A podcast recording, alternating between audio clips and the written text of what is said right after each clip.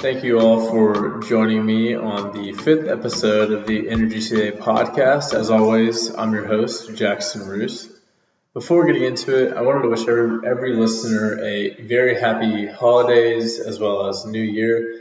And I hope that this holiday season has sort of made up for how rough this year has been. So, anyways, let's go ahead and get into it.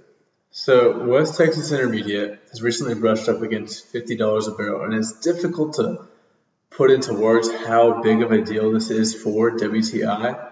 The last time it was trading at these levels was back in February of this year.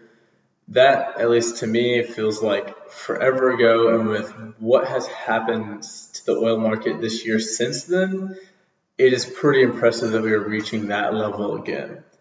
Earlier this year, oil prices ended up crashing into negative territory in April, which definitely shocked me. I know that it shocked most of the world that was paying attention.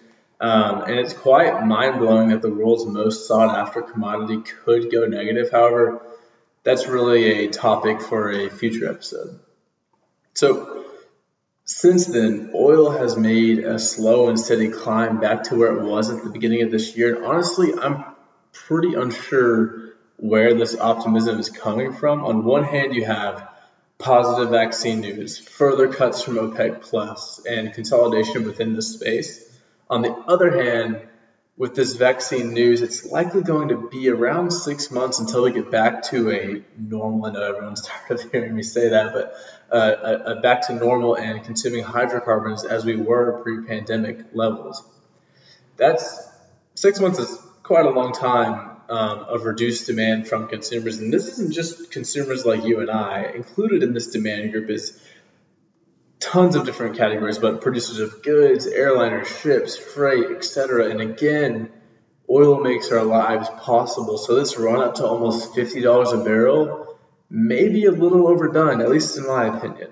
For reference, when oil was around $50 a barrel back in February, the world was a much more certain place than it is now.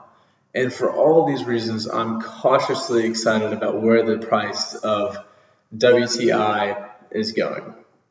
So, moving on from that into this next segment, I read an interesting article this week on the Houston Chronicle titled Rumors of Oil's Death Have Been Greatly Exaggerated.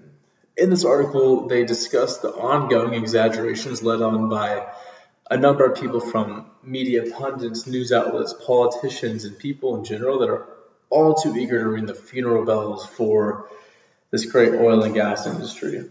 Once this pandemic got real back in you know mid March or so, oil prices began to plummet. Drilling activity quite literally came to a standstill. People stopped filling up their tanks and on and on, all the way to oil companies laying off employees and impairing their assets, as we have seen many do so this year. According to this article in the Houston Chronicle, the Permian Basin accounts for around 10% of Texas's economy. The energy industry statewide, including the Permian, com- uh, comprises around 14% of Texas's economy. And as soon as the pandemic brought on a crash in energy prices, everyone started pronouncing the energy industry dead. Most of all, the news outlets. I felt like I couldn't go on the news one day and, and on CNBC and then talk about how things in energy are getting so bad. And again, this is a cyclical industry, so there are times like these, but there, you know, we will see a better day.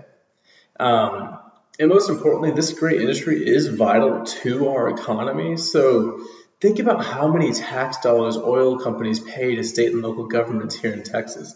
Not even mentioning the taxes paid by consumers like you and I, or, or an airliner for purchasing jet fuel or diesel or gas or anything like that.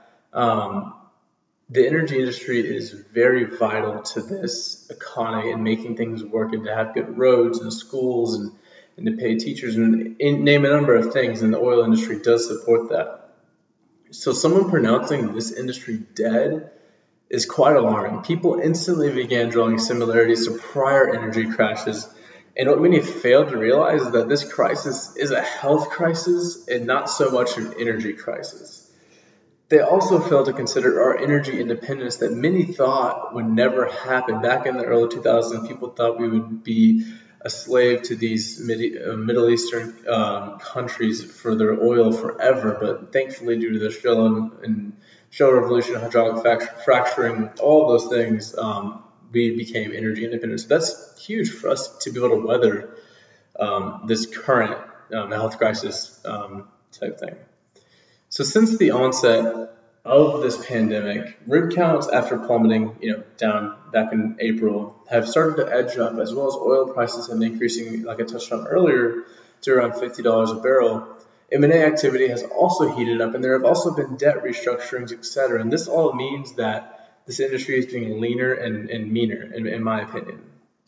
My point here is that I'm not saying that in the near term there isn't uncertainty within this space. I am saying that this is a temporary crisis that stemmed from a health crisis. Sure, this crisis has sped up in some ways a shift to renewables, but the oil industry really is not going anywhere, no matter what people tell you in the news or online or on Twitter.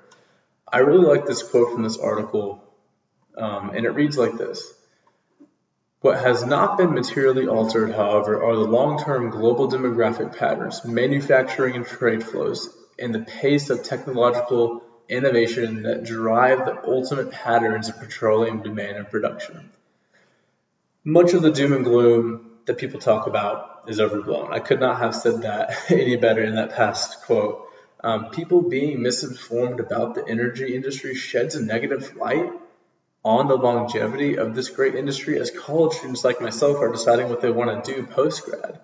And this is a great industry to go and work in, and seeing all these articles and people's opinions happen, uh, people's people voicing their opinions that I honestly find to be a bit misinformed. But again, everyone's entitled to their own opinions. This is doing damage to the energy industry. We we can't let that happen. All that being said, I'm very very bullish on oil natural gas, this whole space, as well as renewables. I'm not discounting that, and I think that you should be too. Again, this article came from the Houston Chronicle, um, as well as some of my own thoughts. I hope that you enjoyed today, today's episode of the Energy Today podcast. I hope that I didn't start feel like I was on a on a uh, pedestal here trying to preach these things, but uh, I hope that you did take a couple of um, couple of pieces of information that are, are helpful for you. I'm your host, Jackson Roos, and I hope that you have a great rest of your week and a great New Year's.